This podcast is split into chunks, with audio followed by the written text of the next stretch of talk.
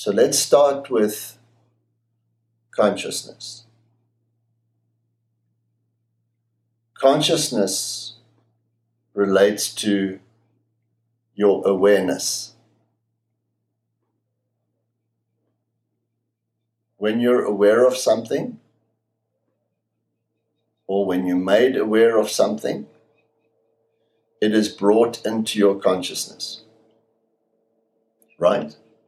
So, wherever you're sitting right now, become aware of the birds singing. See, a moment ago, you may not have been consciously aware of the bird singing. But the moment I say to you, become aware of the bird singing, then the singing of the birds is brought from my unconscious awareness into my conscious awareness. So if I'm sitting in a dark room and I have a torch, a small torch, then that light of the torch is like consciousness. I bring into awareness wherever I shine the light of the torch. But the whole room represents the totality of my consciousness. Are you getting this? Where the light shines is the conscious part of my consciousness, and where the darkness is, is the unconscious part of my consciousness.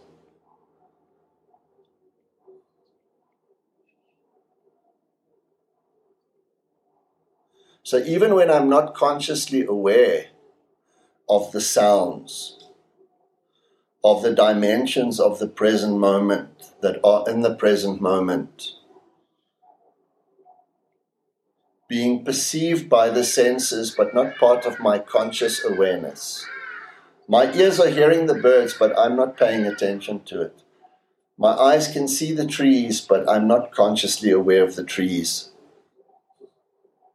I might be in thought. I may not notice the trees, but my eyes have seen them. Whatever the mind perceives through the senses is part of the totality of consciousness. But I may not be consciously aware of it. I might be walking down the path and not being aware of the trees. My eyes are seeing them, but I'm not consciously aware of them. So we would then say that that sensory perception is within the domain of your unconscious mind.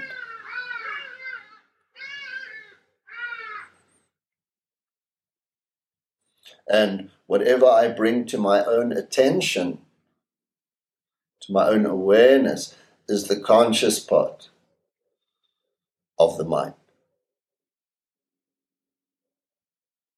The unconscious aspect of our consciousness also includes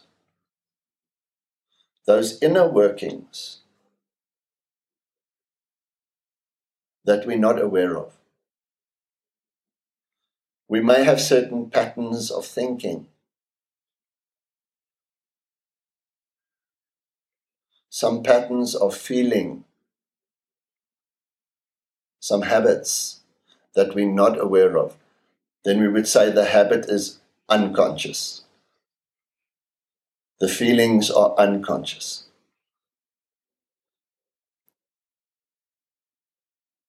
Feelings are often described as an unconscious aspect of our existence because we're not consciously aware of this undercurrent of feelings that we have all the time. Yes?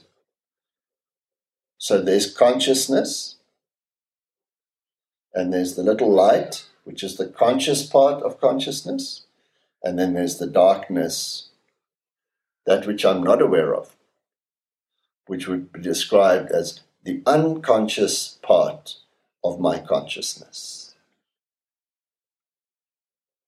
Right? And then there's the subconscious. The subconscious is mostly also unconscious. The etheric layer.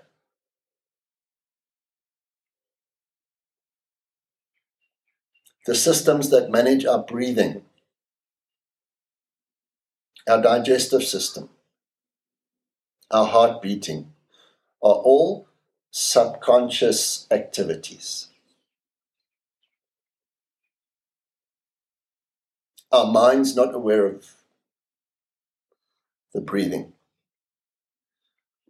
or the, the mechanics of breathing or the mechanics of digesting or instinct. Instinct can be described as a subconscious function, right? Below the mind.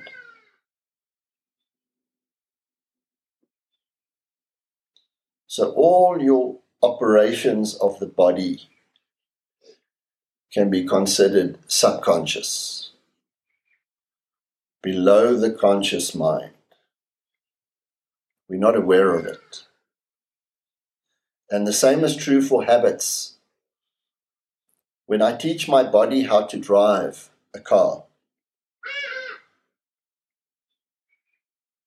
that ability to drive the car, to balance, are stored at the etheric level, which is also known as the subconscious level, the systems level. All your acquired skills are stored at the subconscious level how to ride a bicycle, how to walk, how to run, how to jump. All these things you had to learn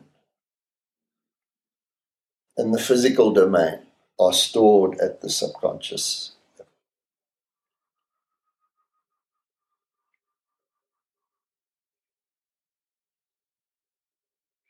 So all these different levels are permeated, are contained by consciousness. The consciousness of your soul.